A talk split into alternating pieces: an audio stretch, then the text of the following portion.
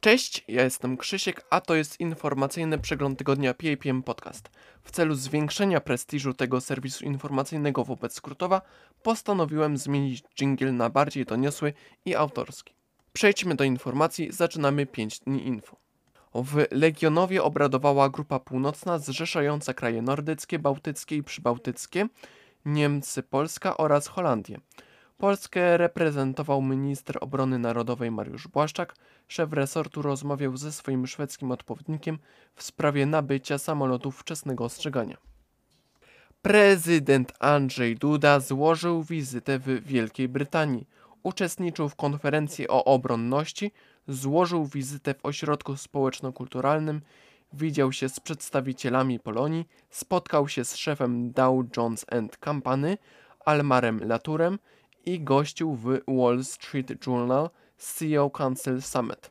W Kutnie doszło do pożaru zbiorników z rozpuszczalnikami przedsiębiorstwa sektora przemysłu chemicznego. Zniszczeniu na skutek ognia uległa część hali. Z artykułu PAP wynika, że tylko jedna osoba była ranna na skutek doznanych poparzeń. W akcji gaśniczej uczestniczyło 21 zastępów Straży Pożarnej. Minister Rozwoju i Technologii Waldemar Buda wraz z prezesem Polskiego Funduszu Rozwoju przedstawił dwie możliwości odkupu apartamentów wybudowanych w ramach programu Mieszkanie Plus. Pierwsza z nich polega na zakupie z kredytem 2%, a druga spłacanie kredytu 2% dochodząc do własności. Telewizja Republika świętowała 10 lat swojego istnienia.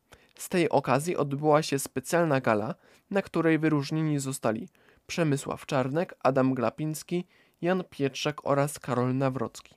W piątek zaczęły się zapisy na szczepienie dla dzieci przeciwko HPV. Same szczepienia rozpoczną się 1 czerwca, a na wizytę będzie można umówić się przez infolinię 989, przychodnie czy przez e-rejestrację. Szczepionka będzie darmowa i nie będzie przymusu przyjmowania jej. Sejm przyjął ustawę o wsparciu kompetencji cyfrowych uczniów i nauczycieli.